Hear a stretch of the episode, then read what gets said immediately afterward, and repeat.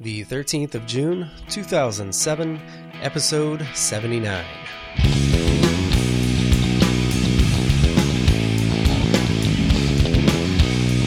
The Rookie Designer with your host, Adam Hay.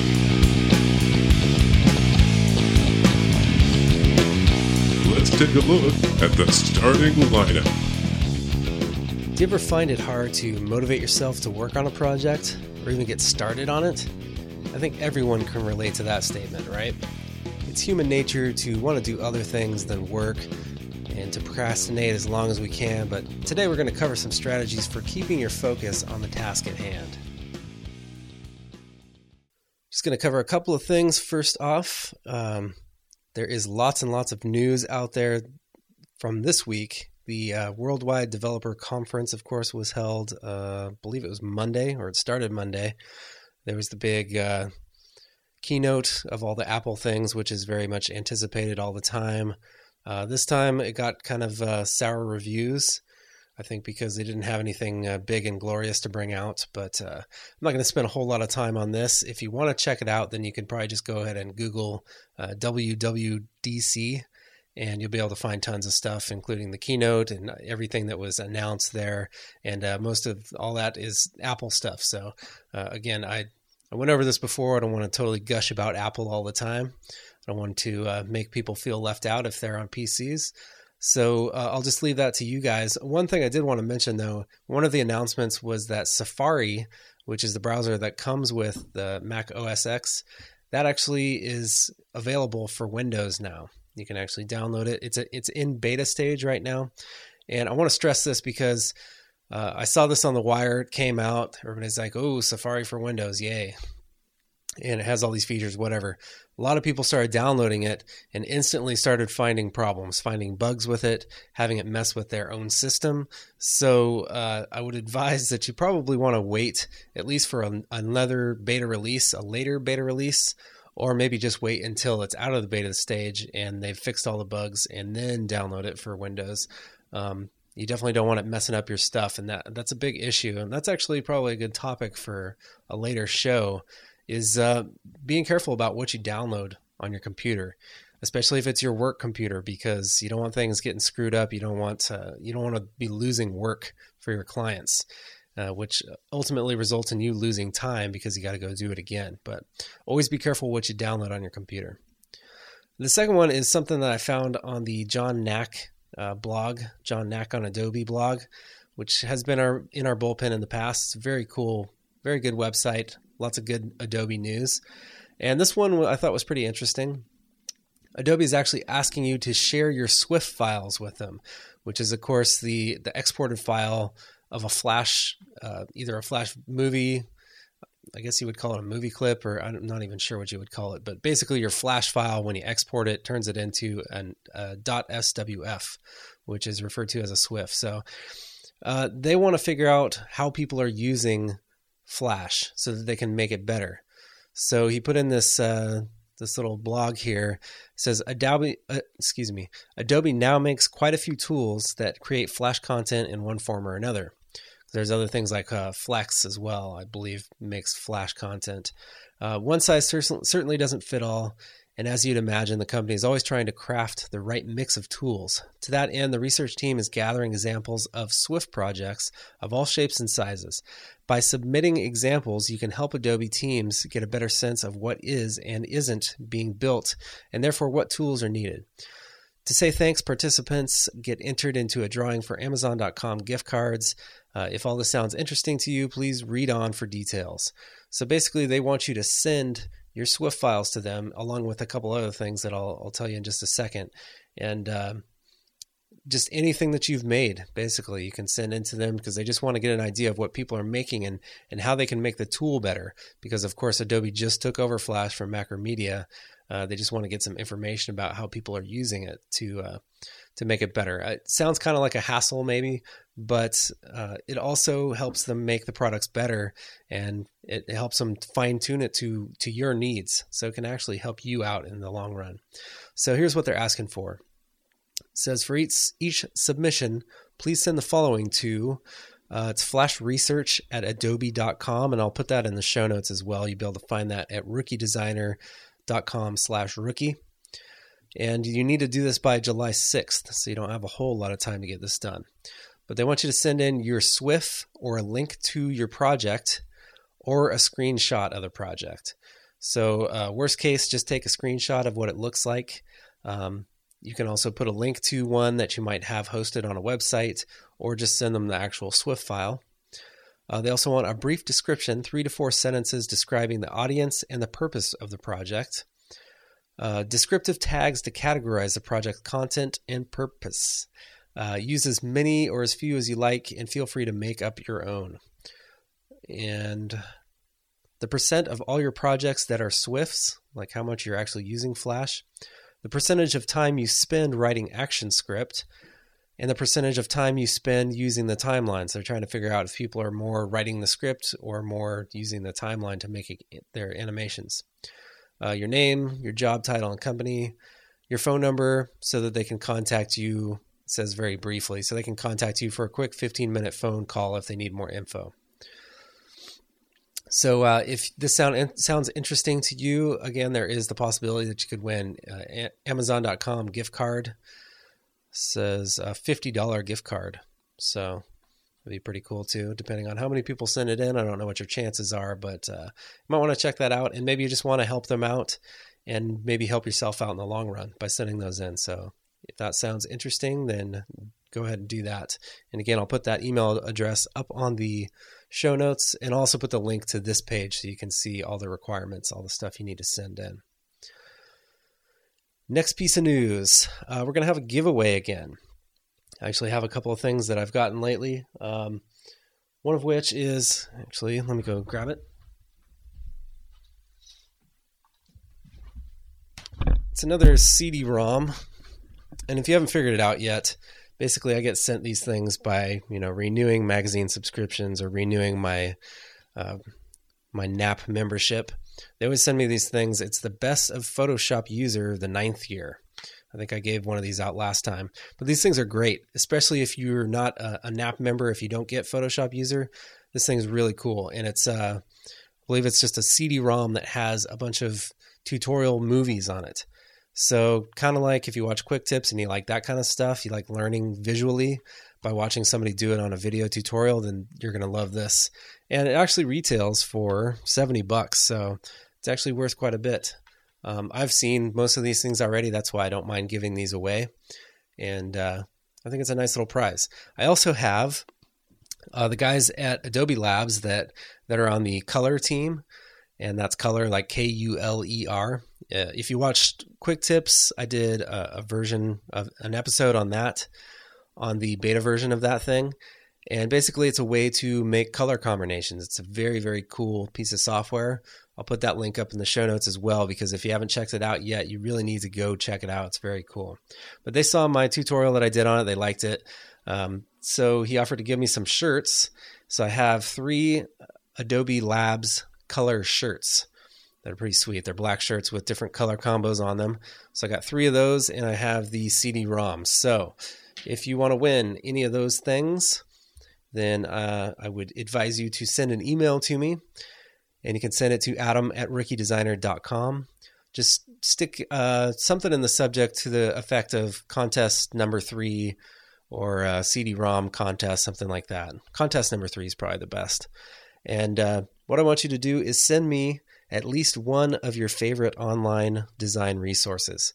So if you got a, a cool website that you like that either gives you maybe tutorials or maybe just uh, news about design, techniques about design, anything you can think of. Could be another podcast.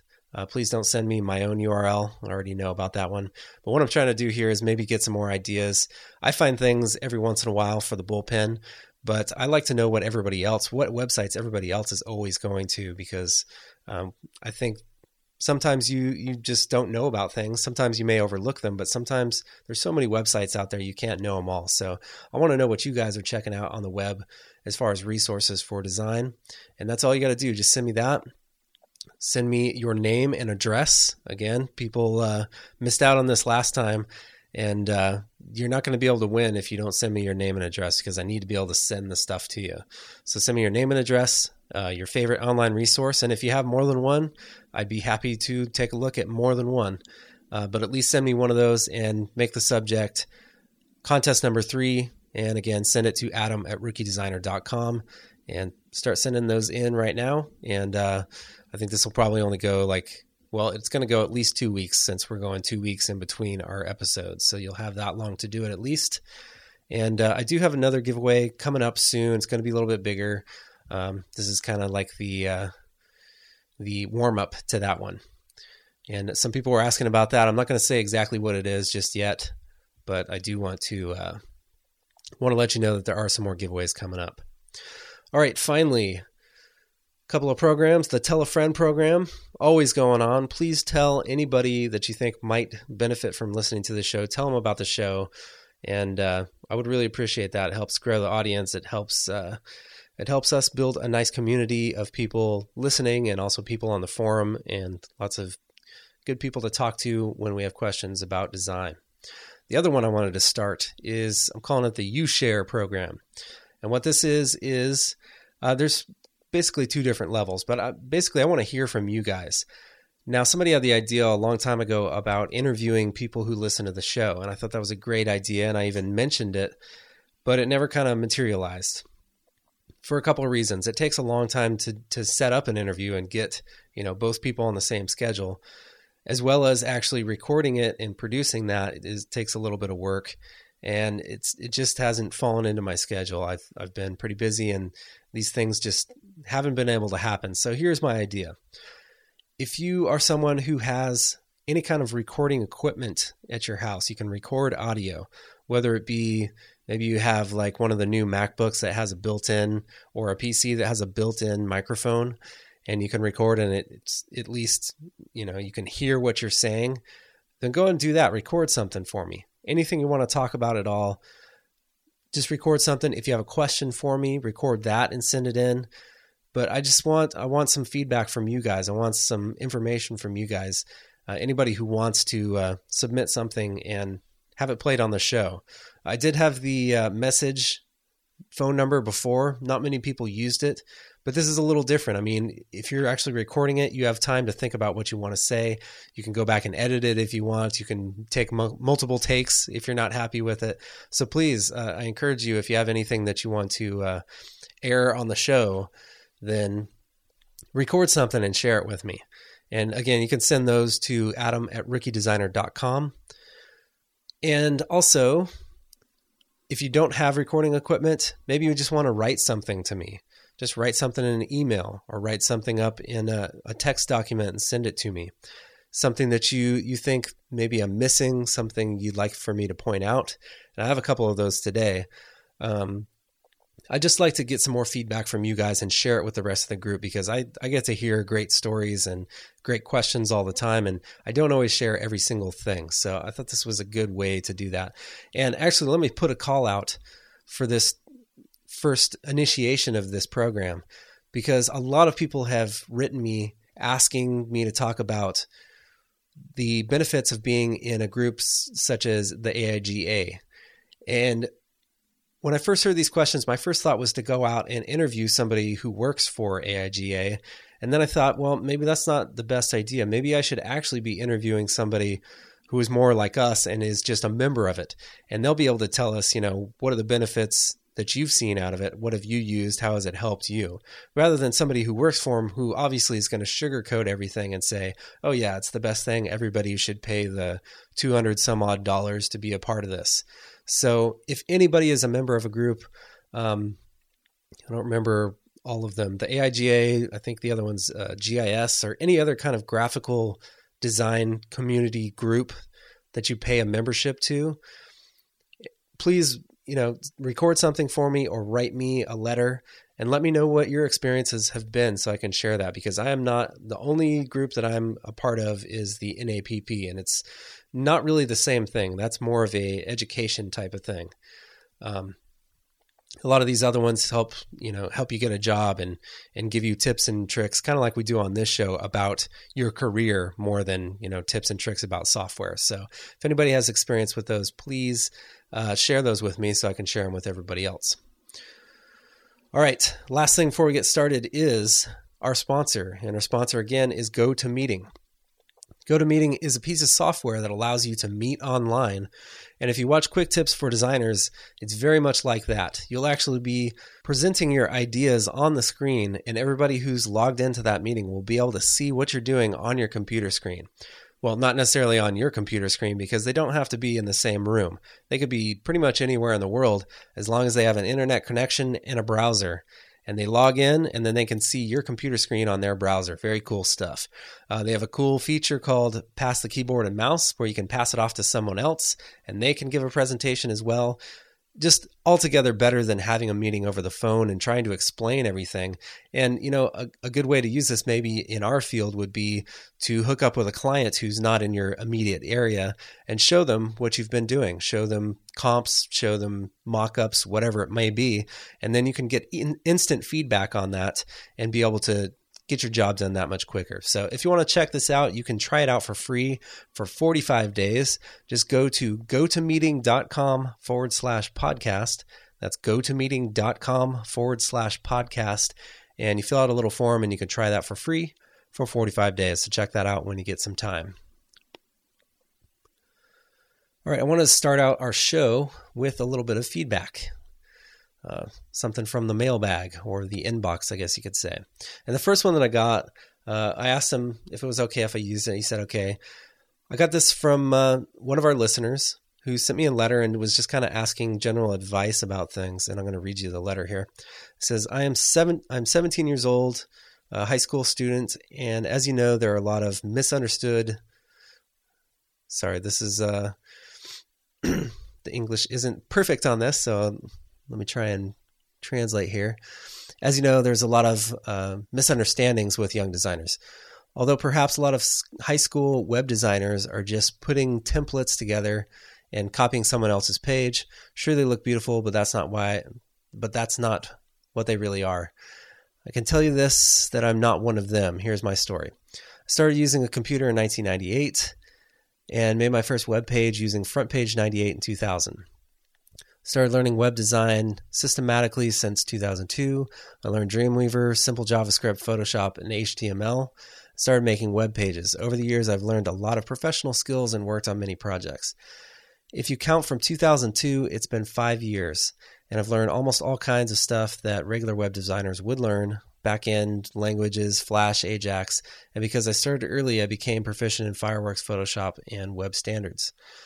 I wrote many tutorials and attended attended many discussions in professional web designer community, and I have quite a lot of professional contracts.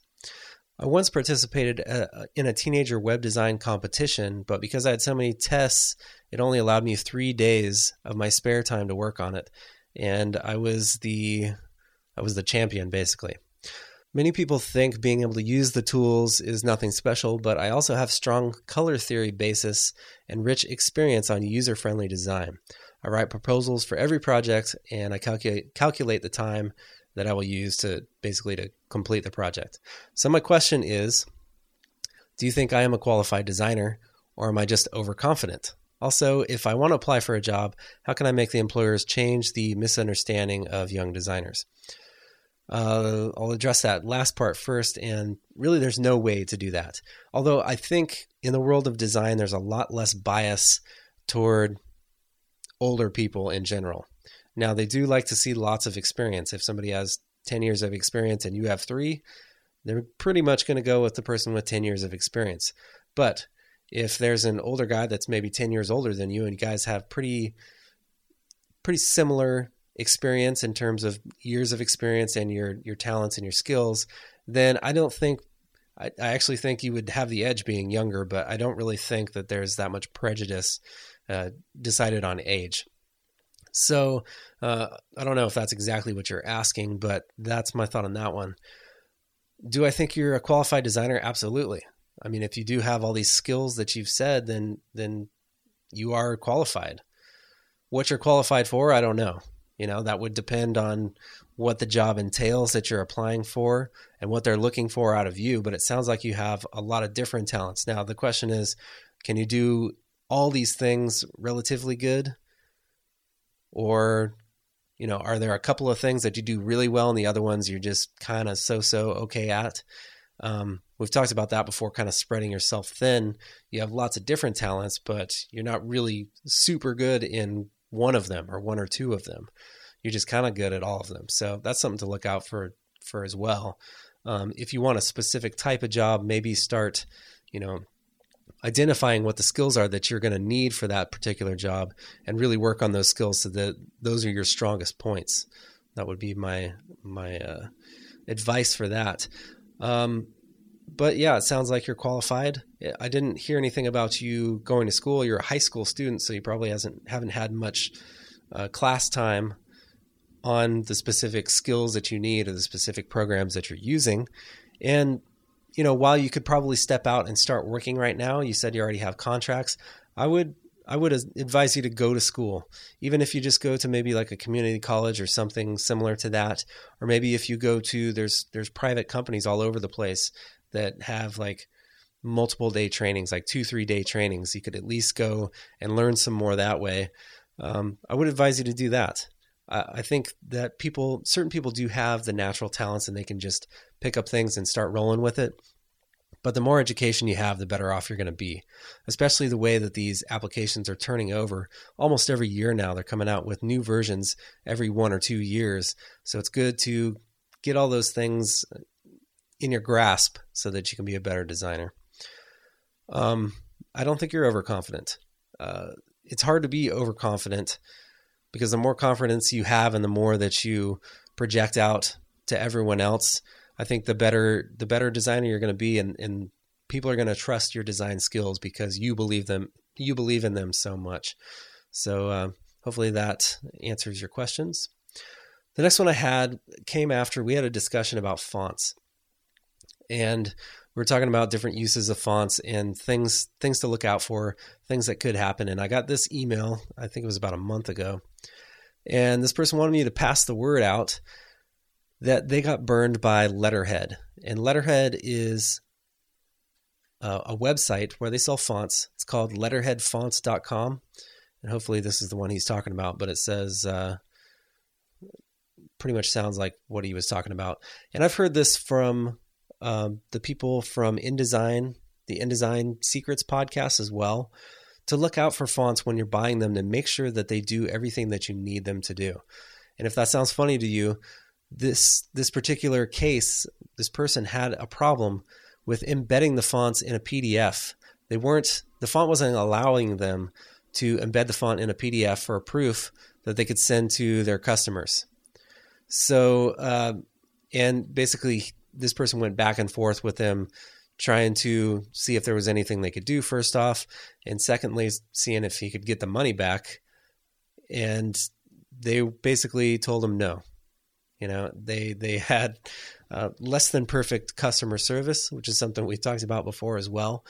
So he's just putting the putting the word out there that letter letterhead fonts might not be the best choice for you. Uh, he had a bad experience somebody else may have had a good experience with them, but uh, beware and and try and figure out, especially when you're buying from uh, random font houses. You want to find out everything about that font, how you're going to be able to use it, and if it's going to be compatible with all the things that you're trying to do with it before you buy it. Because, you know, if you're uh, if you're in a, a, uh, similar situation like this, you might you might uh, come across a company that's not going to help you out with it. Uh, let me just read the last paragraph here. It says, I'm saddened by this, referring to what happened before. Uh, we all know that that this will do nothing to prevent piracy, which I totally agree with. You know, people get bent on things like this, then it just encourages them to go out and and take fonts because if these font companies aren't going to treat you right, then it's not fair to kind of stereotype and generalize and say all font companies suck but you kind of you're going to have that attitude after something like that.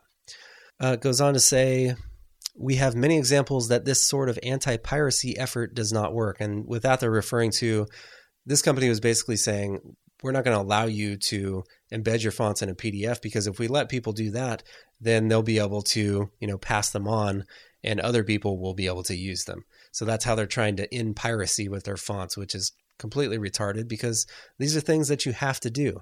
Uh, the other thing, you can't package the fonts with in with an InDesign document. I mean, how much sense does that make?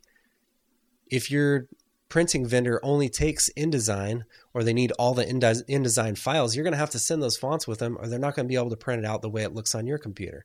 So uh, this is kind of what they're using to end piracy in air quotes, and it's just it's not going to work. So uh, goes on. Uh, it does, however, curtail the rights of honest customers or consumers. Totally agree with that. Uh, just trying to purchase and use their fonts. So I'd say look out for this. But again, check with your your the font foundry and make sure that it's going to be able to be used the way you need it to be used. All right, for the topic of the show today, I wanted to cover a couple of things. And uh, since I've been low on time, I've been just kind of surfing the net looking for interesting things to, to talk about. And I found this nice blog. It's called Freelance Switch. And it has all kinds of just little articles about doing freelance and, and different ways to help you out while you're doing that. The title of the blog says, uh, Welcome to Freelance Switch, a community and resource for freelancers of all varieties designers, writers, programmers, illustrators, and photographers. Uh, I found it to be a little heavy on the programmer side, which is fine because I, they talk about general topics which apply to everyone. But um, all in all, it's a pretty good, uh, pretty good little blog. So I'll put this, uh, I'll put this URL in the show notes as well. Again, that's rookiedesigner.com slash rookie. And one of the th- one of the topics that I found that I thought was great was 10 ways to eliminate distractions. So I thought I'd go through their list and kind of give my comments on these things. Um, I'm sure we all know if you do freelance or if you do any kind of work at home, and there's a reason when you go to work, you work in a certain environment. Um, professional environments like to stick you in cubicles uh, that that are very drab colors. They have the fluorescent lighting above you. This is all kind of made to make you concentrate on your job, concentrate on the computer and not be distracted by other things. Well, when you get home and you have your home office or you have the room that you work in, maybe you work on a laptop in your kitchen or something, there's a lot more things that can be distracting to you. So you have to work a little bit harder to to avoid those distractions and really get your job done. And uh, so we're going to be going through some of these. The first one on their list was turn off email notifications. And this is a big one. When the email program that I use, I actually use Thunderbird now, which is from Mozilla. Uh, I found it in Entourage as well. I think most of the email programs these days, and this is the very least, you know, you, you have it hidden, you have it minimized or whatever. When a new email comes in, it'll put up a little box at the bottom or the top of your screen and tell you that some messages are coming in. Very helpful if you're waiting for a message, but very distracting if you're not because uh, I don't know about you guys, but when email comes in, I somehow have this need to go look at it right away. Even if it's spam, I have to go check out what it is and then delete it. So these things are very distracting to me. Uh, other good examples would be things like uh, IM, instant messaging, where something's going to pop up or make a noise and, and tell you, hey, somebody's somebody's here. They want to talk to you right now. That's just going to provoke you to actually either go in and first of all tell them I can't talk right now, or go in and quit it. It's easier just to turn it off in the first place and not have that distraction. Um, another one is Twitter. I think I don't not sure if I talked about Twitter before, but it's that same kind of thing. It's kind of instant messaging. It's people letting you know what they're doing right then. Uh, another one is phones. Uh, maybe turn your ringer off or turn the whole thing off. If you're really concentrating, trying to get something done, and you need to get rid of all distractions, and you're not expecting an important phone call, then maybe turn that off and, and don't allow it to interrupt you while you're working. So basically, the thing is here kind of cutting off yourself from communicating with other people or uh, or the temptation of wanting to communicate with other people. Number two is turn off the internet. And this is probably something that's not very easy to do these days. We use the internet for a lot of things maybe using it for research. You may be uh, shopping for photography to use in your designs. You may need to go buy some fonts. You may need to do this or that. But the bottom line is, we know what we're talking about here. You may not be able to turn it off, but you know that you shouldn't be going to MySpace. You shouldn't be going to ESPN.com. You know, your favorite sites to waste time. And wasting time on the internet is is something that's very very easy to do. You say, "Oh, I'm just going to check out this one page," and then you find something interesting, and it has a link in it. You click that link, and that that article has another link in it, and so on and so forth. And you all of a sudden you look up at the clock, and you've wasted uh, an entire hour just looking at things on the internet, or maybe you have a blog that you started updating, or anything of that that nature. Maybe you're contacting people through MySpace or something like that. We just need to avoid these types of things. And you kind of got to monitor yourself on this type of thing. You obviously, if you need to use the internet, then you're going to have to have it on. And really, I mean, it's only a click away, even if it's not on. But you just got to limit yourself to to what you're looking at. There actually are some utilities that they that they talk about in here. Um, again, they're they're kind of scripty programmer type of things, but they do have some scripts in here that you can download that actually limit what you can look at on the internet. So, um, again, I'll put this URL up in here and you can check that out. Uh, if you if the temptation is just too much for you, maybe you want to use one of those scripts that'll actually disallow you to go to certain areas on the internet. Uh, the next one, headphones and I think this is probably one of the best ones. I, I love doing this myself. Music is a great way to block out everything else that's around you. A lot of people in the office that I work in have those super fancy Bose noise canceling things, which, you know, if you can afford $300 for headphones, then, um, well, you can afford more than me, but you can block out pretty much everything and you can really, really focus on your work. And I find I don't have the fancy ones, but I turn up the music really loud and it works just as good for me. So I like to do this. It helps me focus on everything everything that I need to be focusing on rather than everything else that's going on around me. And going back to the one where we're talking about phones and inter- and email and that kind of stuff, if you're in an office, you're going to have the problem of people coming up and talking to you as well.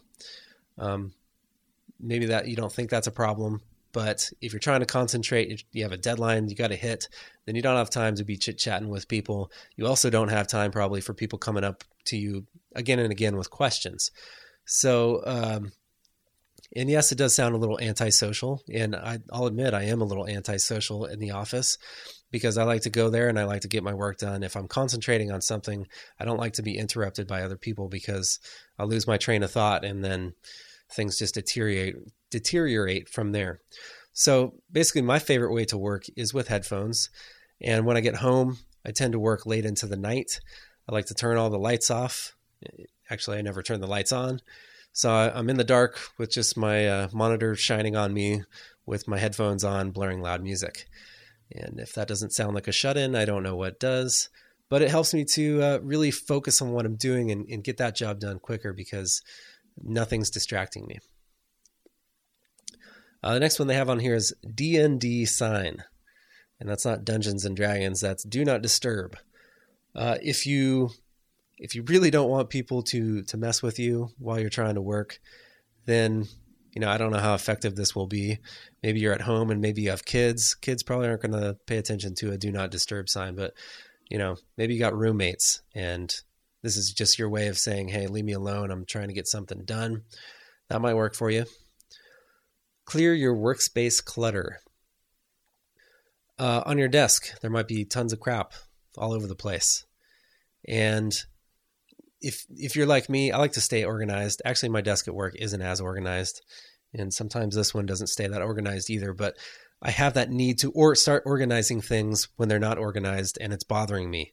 And this is just another excuse to stop working and do something else. So make sure you try and keep the clutter away from your desk, especially things that might grab your attention while you're working and uh, pull your attention away from what you're supposed to be doing. Um, even if you have to just pile everything up on one side and just kind of get it out of the line of sight, that will probably help you out with that. In relation to that, clear the clutter on your computer. This blog actually says you might want to take all your icons that are on your desktop and stick them in one folder. Uh, I tend to do this every once in a while. I have a folder named desktop where I kind of stick in, you know, sometimes I, I'm try to be a very organized person as far as my files go. I hate those people that just everything that they save saves to the desktop. So you have just completely filled with all kinds of icons of documents and different files and stuff. And when you go to look for things, you don't know where the hell they are because everything's just spread out on the desktop. I try not to be that person. I try to make folders for everything. But, you know, some things that I think, oh, I'm just going to look at this real quick and then I'm going to throw it away. If I download like a PDF or something on the internet, I'll throw it on the desktop. Well, as is always the case, you, t- you, you want to look at something real quick and then get rid of it, but it never seems to happen because you know you you don't have time to look at it yet. Oh, I'll just hold on to it for a little bit longer. So all of a sudden, I have like 10, 15 things on my desktop. So I make that folder called desktop, and I'll just throw them in there, uh, which of course probably makes it even longer before I get to look at it because I forget about it but I don't have all those things distracting me. If I've got a PDF of a, a, magazine or something on my desktop and I'm trying to work, you know, and I'm getting kind of bored, I might actually open that PDF up and start reading it. And now I've gotten away from what I'm supposed to be doing. So this is a good way to do that as well. Just get rid of all the distractions that might happen. And uh, I can say right now I have three PDFs on my desktop and I have a couple of QuickTime movies that are just begging to be opened and, uh, take me away from what I'm supposed to be doing. So, a good example, you might want to clear up that clutter on your computer so that uh, it doesn't interrupt you. And again, if you're kind of anal like I am and you like things clean, you might find that you start cleaning things on your computer when you're supposed to be working. So, the next one they have is handle interruptions. And uh, this might sound like kind of an ideal thing, but uh, as far as the list goes, we can try and do all these things and and really decrease our interruptions, but things are going to happen. Somebody's got an urgent question, they're going to come up to you, they're going to ask you. You need to learn how to handle that efficiently. Get it done, and you can get back to your task. So um, we've talked a little bit about things like this before. Um, actually, making lists of things that you need to do, and that way I mean, maybe this is something that, that isn't urgent. Somebody comes up to you with a request and you say, okay, well, I'm just going to jot this down and I'll get back to it after I'm done with what I'm doing. That always helps. Also, uh, avoiding getting into crazy emails where you're emailing back and forth and you're only, you know, you're answering one question at a time each time. This is a waste of time. Maybe you should call that person instead, have a 10 minute, 15 minute conversation and do and figure out everything that you would have taken like 30 emails to figure out. Um, just ways to to speed up the process and uh, really cut down on the distraction time. Another thing is to kind of be nice and tell the person, you know, I don't have time to do this right now. You know, I don't have time to deal with your problem. I've got problems of my own. I've got a deadline that I'm running up against. So, you know, if this can wait, that would be great. And uh, of course, always try to be nice if it's a coworker or a client because you don't want to make anybody angry. Next one is use minimal programs. And by that, uh, they're not talking about use few programs. Uh, they give examples of Darkroom, J Darkroom, WriteRoom, Writer, Google Docs, or AbiWord. And these are all word processors. And they're basically saying use something that's maybe has a smaller footprint, that, that doesn't have a, a humongous feature set that may distract you when you're trying to just basically jot down some text or bring some text into something. Say we're we're doing a layout in InDesign and you have all these Word docs. Sometimes it's better actually to have all the copy unformatted because when you have formatted stuff and you start copying pasting it can tend to mess things up. Actually a better example is copying pasting from Word to Dreamweaver you can get all kinds of bad characters that'll screw up your web page. So sometimes it's better to use these smaller programs. And just so you know, if you didn't know about the Google Docs, there's all kinds of Google word processing. Uh, they have something that mimics Excel, I too, too I believe. Um, but there's all these free applications out there that are very minimal. You won't get into these crazy things of formatting and and trying to deal with all that kind of stuff when really you should be focusing on the programs that you're trying to use. So I think that's a good example of that. Uh, the last one is distraction time. This kind of goes against everything else, but have time for your distractions. And I believe we've talked about this before as well. You can't just sit down at a computer for three hours and just blaze straight through working that whole time. You might find that you actually do that once or twice, but it's not really a good thing for you to do. You really need to take a break for 10 minutes here and there just to kind of relax your brain, relax your eyeballs. Uh, you'll find if you stare at a computer for long enough, uh, I tend to get headaches. I don't know about you guys, but you really need to get up and stretch. We talked about your posture when you're sitting in your chair. It's good to get up and walk around a little bit, get the blood flowing. You might come up with some better ideas while you're doing that, but you need to set aside some time, uh, maybe once an hour or so. Uh, here they say 10 minutes at the top of every hour just to uh, give yourself some time to stretch and relax and maybe take care of some of those things. If somebody came up and you couldn't give them time, maybe you can go have a quick conversation with them at this time, and that'll get you away from the computer as well. So, uh, I think some good examples of ways to really minimalize the distractions that, that are all around you. Uh, another one that I want to add, not really the same type of distraction, but I think I've said this before, is your work area is very important as well. You don't want to be having uh, big posters or huge colored things behind your computer monitor. Uh, you don't want something that's a bunch of red right behind your computer because it's going to affect the way that you view things on your screen. Uh, the eyes work in very mysterious ways, and if you find yourself looking at a bunch of red and then you look at your computer screen, everything's going to have kind of a, a red tint to it. So you want to avoid stuff like that. Kind of a different kind of distraction, but very distracting at the same time. So I think if you follow this list, uh, at least follow some of the steps on it, you'll find that you'll be able to work a lot more efficiently. Like I said, I find the best time to get a lot of work done, and I've heard other people tell me this before as well, is late at night. You know, 10 o'clock to 2 o'clock or whenever you feel comfortable going to bed. I am a, a, night owl as well, so this is easy for me to stay up like that. But I find that you know nobody's awake, so nobody's nobody's emailing me, nobody's trying to call me, nobody's coming in and bothering me while I'm trying to do work, and I can just throw on my headphones, you know, leave the room dark, like I said, and just power through. And I find that's the best way for me to work. But you know, everybody's going to have their different their different style of working, and you just need to find out what fits you best and go with that. The keys to the game. Our key command for today is uh, actually an OS key command. And this is something that I actually didn't know about. It actually works in the Adobe applications. You'll find that it works in some of the others as well. Uh, not so many on the Mac, but I think in the on the PC it works for a lot of the applications. But basically, when you try and close a document and you haven't saved it and you don't want to save it, it gives you a little dialog box. Now, if you want to save it, that's the one that's usually highlighted. So if you press enter, then it'll give you the save dialog box and you can save it. But what if you don't want to save it? Something that you decided you didn't want, or maybe you created a document on accident and you want to just get rid of it without saving it? Here's your key command. Because on the Mac it says save and don't save, so you're going to press D, and that means don't save it.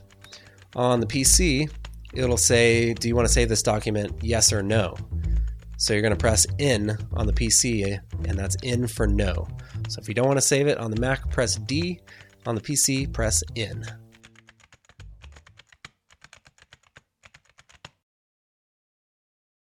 All right, the next thing I wanted to go over was uh, some tips to avoid procrastination, which I think is another common theme with designers. I know it is with me. I've I've been feeling it lately, and I think you know when you pile a bunch of projects on yourself or try and get a lot of different things done, it becomes even worse. I mean, when you know you have just tons and tons of stuff to do, it really makes you not want to do it. So here's some tips, and I actually found this on the same blog. Uh, some tips to try and get around that and try and get yourself into the project. Uh, the first thing that they that they say is granularize basically break it down into smaller pieces. And when we talk about making a list of things to do, sometimes it might be better actually to not put every single thing you have to do on the list. Maybe you should just put the most important things. Or maybe if you have one big project, maybe just the first steps to getting started in that project. And that way it's not so daunting when you look at it and you say, oh my God, I got to do this, this, this. Uh, there's like 15 things on this list. I'm never going to get this done. Maybe just put those first couple of things down so that you know what it's going to take for you to get started. The next thing is to granularize further. You don't have to get every single task done on the list and in the same way, you don't have to get five of them done. Maybe you don't even have to get one of them completely done. Maybe you just tell yourself you're going to sit down at the computer for like 10 minutes and just actually get it started, break the ground. And I, f- I think you'll find once you get into that, once you actually get into the project, once you take that step to get it started, it's going to be that much easier to go back and work on it. But but let's say you just say, okay, I'm going to work on it for 10 minutes, or I'm going to work on it for 25 minutes, and then I'm going to take a break. You're at least now starting. You're not putting it off to the next day or the next week or the next month or however long you can put it off for. The the last thing you want to do is wait until you know the day before the delivery date before the the uh, deadline on this thing because then you're going to be in scramble mode and things are just not going to come out right. Uh, your design is not going to be half as good as it could be. And this is where we really kind of go back to our workflow and how we do things and how it makes it easier. If we start out with thumbnails and we just draw like 10 thumbnails, maybe you don't even draw them all in one sitting, but maybe you can do that step. And then the next day you can move on and say, you know, go through and say, I like these three. These three look pretty cool. And then maybe the next day after that, you can kind of make bigger comps of those three, or maybe just one at a time. But you just take it in baby steps, and it helps you to to know that you're not going to have to tackle this whole thing all in one day. I think sometimes that's a little seems a little daunting to to see this big list of things that you have to do and you feel like you, you have to do it all in a row. You definitely don't. And if you, the sooner you start, if you start right after you get the spec for the project, you're going to be able to take your time and do it this way. And it's going to make it a lot easier for you to swallow. The next thing on here is to maybe set a timer.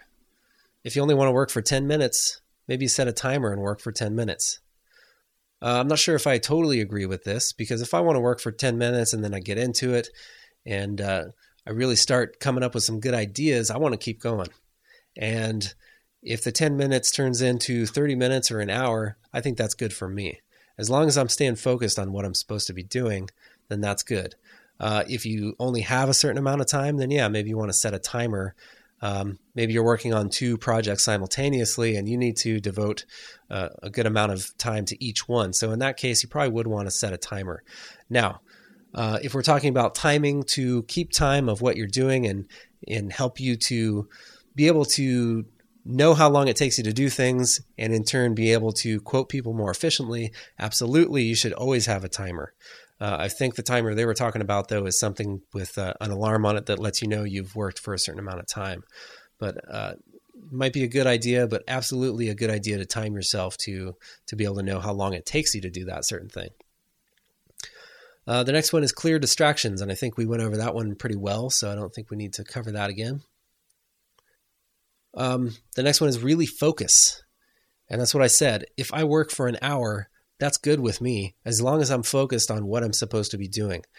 Um, if I'm doing a certain web page and I'm supposed to get this web page done, and I start going off on tangents like uh, they wanted some flash flash materials in it, so you know, I start working on that instead, and that's not necessarily something I need to deliver at the same time as the homepage, then I'm not really focusing on my task.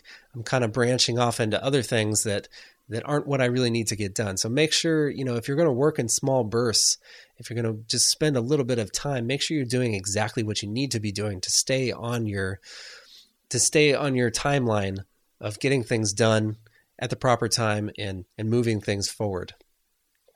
Next on the list is in between time. And they describe this as when you're kind of in between things and you only have five or 10 minutes. Let's say you have a meeting that lasts all the way up until 10 minutes before the hour and you got another meeting after that.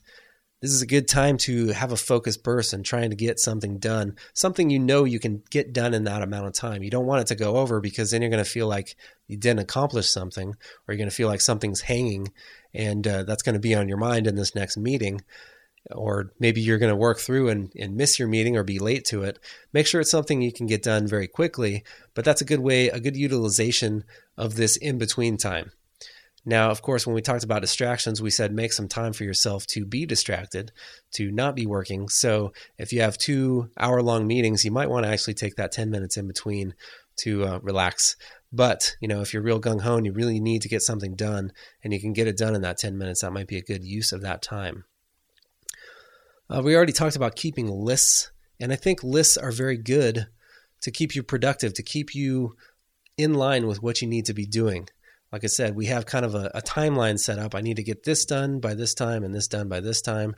Uh, maybe not an actual time or an actual day we need to get it done, but we need to get them done in that order so that everything flows correctly on the project. It's good to keep a list. And the greatest thing about lists is it gives you a feeling of accomplishment. You can actually cross them off when they're done. And boy, does that ever feel good. I always like crossing stuff off. I, I like to get the big Sharpie out and just marker the hell out of it. So, uh, always keep a list. It helps you stay focused on what you need to do. Uh, I like to get a little detailed with my lists, even sometimes, and, and write down exactly what the task is so that I make sure I'm doing the right thing and concentrating on the, the correct task as we said before, sometimes you might take a little bit of time to do something and something comes up or you have something scheduled and you won't be able to finish that little task all the way through. So, this is where we want to go back to our list and make sure we put that back on the list. Or obviously, we're not going to cross it out as done. Maybe we're just making a little note underneath it saying, I got halfway through this, the other half is not done, so I have to do X, Y, and Z before this task is done. And that way we know when we go back, we need to finish that little thing and uh, we're not going to forget it and move past it or anything like that. Next one on the list, and I think this is the most important one just start your project. Just do it. Sometimes you really just got to make yourself do it. But when you do it, like I said, I think you'll find when you get started, that things start flowing and all of a sudden you're working for one or two hours and you're getting lots of stuff done. Um, it's it just seems human nature to put things off. You just you're really agonizing over getting this thing started because it looks like such a large project that you have to get done. Even if it's a one page flyer, I mean, there's a lot of things that you might have to do to get that thing done. So that's why we try and break it down into little bursts and that's why we make our list and maybe don't put everything on the list so we're not looking at everything. But you know in the back of your mind you're always thinking okay i have to do this this this this this this, this. and it's so many things. It's it's really just uh, kind of uh, freaking you out a little bit but you just need to get started. And and once you get started you'll get on a roll. You'll actually start enjoying the project and things will be that much easier. So just force yourself to start and and it'll definitely help you out i promise and the last one is enjoying the done. If you're done with something, take a little time. Like I said, maybe get a special pen out and cross it off the list. Uh, maybe have a celebratory drink, uh, adult beverage, maybe, but not too many of them because you, you might have to work later in the day. And uh, just enjoy what you what you got done. You accomplished something, and that's something, of course, to be proud of. And that's something that you can look back and reflect on when you're trying to make yourself start your next project. And you can say, hey, well, it worked on that last one. I just kind of did little tasks and I got through them, and it was enjoyable when I got through them. So uh, you can have a similar experience, hopefully. But uh, I think the main thing here is really just force yourself to get started. I think deep down we all like design. That's why we do this. It's just the fact of there's a big project and if you haven't started it yet you feel like you can put it off a little bit easier. If you're thick in the middle of something most likely you're going to want to jump back on that and finish it because you have ideas flowing through your head of how you're going to finish the project. If you haven't started it yet at all it's a lot easier to say uh, i'll save this for another day and i'll just go to the baseball game instead. So force yourself to start and i think you'll find that the, the steps are a lot easier once you do that now, that's what I call a rookie mistake. Our mistake tip for today actually relates to the first topic that we were talking about of distractions. And I have a couple of important ones here. And it's to remove the distractions from your office or workspace. We talked about clutter on your desk, clutter on your computer, uh, turning your phone off, stuff like that. You might want to get rid of the TV if there's a TV in your office, you might want to get that out. Because if there's a TV in there, then it's just going to be screaming to be turned on. And while, yes, I have worked with the TV on before, and I like background noise, I don't like complete silence. That's why I either like to work with my headphones on with music, or I like to turn the TV on. And uh, I did. Ha- I used to have a TV in my office. It wasn't facing me, so I couldn't actually. I would have to turn around to look at it, which was helpful. But you know, certain things are on, and you're still listening to it, and you hear it, and you just got to turn around, and all of a sudden you're watching something. So you got to be pro- you got to be careful with that.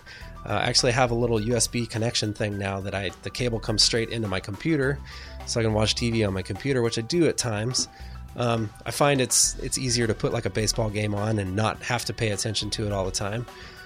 But just be careful with those kind of things because it can suck you in so easily, and all of a sudden you're you're watching a 30 minute program and you're not working when you when you're supposed to be. Uh, another thing is be careful with books and resources. And that might sound kind of strange, but something that's very easy to do is open up a book looking for some kind of reference, looking for some something you need to know how to do. Maybe you have an uh, InDesign or a Photoshop book, and you're looking at how to do something. You, you forgot how to do it, and you want to look it up real quick, and, and you'll figure it out, and then you'll move on. Uh, sometimes you can get into a thing where you start reading more and more, and all of a sudden you've been reading the book for 30 minutes instead of working. Not always a bad thing because you're learning stuff, but you know that might not be the time for you to be reading that book. So be careful with those things. If you want to look something up, make sure you just look that one thing up and find your answer. Uh, sometimes maybe it's even better to consult the the help files of the application rather than opening a book because um, help files are usually pretty dry and I don't think people like reading those too much. And also, on the same topic, if you can't find an answer, you've just been looking and looking, you're scouring the internet, all kinds of message boards, you can't find it in the help files uh, or in a book, just move on. If you can. Uh, if this is going to be a showstopper and hold up your whole project, then obviously you need to find that answer. But if it's not that important, just don't don't agonize yourself by worrying over it. Just move on to something else and go back to it when maybe you have a little more time to research it in more depth. Things are getting a bit out of hand. Looks like it's time to go to the bullpen. Our resources for today, and there are a few of them, they're kind of more the uh, the wow factor. There are some amazing things that I found on a few websites that I thought I would share with you guys. And let me try and find one of them. The first one is a Motorola site, and I just thought this was a really cool site. It ha- it's for Motorola phones, and there's all kinds of weird colors going around, and it's all flash, and it's very interactive. You can actually pick different colors, and then if you take your mouse and click and kind of drag around, then it actually draws different shapes for you. And let's see if I can do something here. You drag different colors and they come out with different shapes every single time. And you can drag all over the the uh, browser here and it does all kinds of cool stuff. So I just wanted you guys to check that out because I thought it was cool. And the next one is this one is on the Make website, and I'll put these URLs in the show notes as I always do. Uh, they're actually long and obnoxious, so I'm not going to try and read them out to you. The next one is on the Make website, and this is video of somebody doing a etch a sketch of LeBron LeBron James, and it is completely amazing. It's kind of like one of those time, uh, what do you call it? Where where a bunch of time goes by, like hours and hours. It took him like five or six hours, but the video is probably just a few minutes long. So it speeds up, but it shows you him actually like turning the knobs and making this uh, sketch of LeBron James, which is totally, totally amazing. And the last one that I had is a website called uh, Etsy. That's E T S Y dot com. And I thought this was cool. It's kind of like uh, it's kind of like an eBay or an Amazon.com. It's a place where you can buy stuff, but everything on this website are like crafts and art that people have made. So if you're somebody who, you know, paints or somebody who fabricates different things or, or makes different crafts, you might want to check this out because you might be able to sell some of your artwork on this website. Very cool website. So those are going to be our resources for today. I again, you can find those at rookiedesigner.com/rookie in the show notes, and uh, check them out if you have a little bit of time. I think you'll like what you see. One more time, I want to uh, ask you to tell a friend or a stranger about this podcast if you think that they'll like it. Tell them about it, and uh, hopefully they'll come check it out. Tell them how to subscribe if they don't know how. Tell them what a podcast is if they don't know. Spread the word, that kind of good stuff. Uh, the other one is for you guys to actually share some of your stories with me. It's the You Share program. So if you have recording equipment, anything, anything that you can record on that will sound halfway decent and you don't mind me playing, uh, you can ask me a question, you can tell me a story, you can bring up your own topic, uh, talk about something that happened at your job. That would be awesome. I would love to hear that. And if you don't have the recording capabilities, then you can just send me an email or maybe uh, write up a text document and send that to me. And I'd love to share those things as well. And again, I'm, I'm asking for somebody who has experience with different uh, membership clubs, graphic design organizations like AIGA. If you have any experience with that, please write me and tell me what your experience has been with that because a lot of people are wondering about it. A lot of people want to know what it's like, what kind of benefits you get out of it, if it's worth the money that it costs to to join the join with the membership. So uh, please send me that if you have that. Uh, other ways to ask me questions or talk to me, you can send me an email at adam at rookiedesigner.com. You can go to myspace.com slash rookie designer. You can Skype me at username Titan Strides, and that will be uh, instant messaging. Please send me an instant instant message. Uh, most likely, I'm not going to be able to answer the the phone on the computer, and I do not have the message machine anymore or the message service. So uh, just send me an IM, and that way it pops up, and and I can answer it when I get onto my computer. And the last way is to go to the forum. And uh, I encourage you guys to go up to the forum and post if you're already registered on there. It's kind of slowing down. The, the spammers are actually beating us on posts, I think, these days. But uh, trying to keep that clean. And uh, any questions that you might have for me or any of the, the other designers around the world that listen to this show, you can get some good answers up there. So check it out. I want to thank everybody for listening. Thank you for all the emails that you do send me, and hopefully that you will send me in the future. And uh, thanks for spreading the word about Rookie Designer. I really appreciate it. And again, uh, we're having a giveaway. So send me an email to adam at rookiedesigner.com. Uh, make the subject contest number three and send me your favorite resource on the web for, for design. Favorite design resource. You have a chance to win a, a pretty cool CD ROM with tutorials or maybe an Adobe Labs color shirt, which are also very cool. All right, that's about it for this time. Thanks again, you guys, for listening. Thanks for subscribing and sticking with me uh, through thick and thin. Uh, this, of course, being the thin. And uh, everybody just remember that everyone's a rookie before they're an all star. That one's high. It's got the distance. It's high.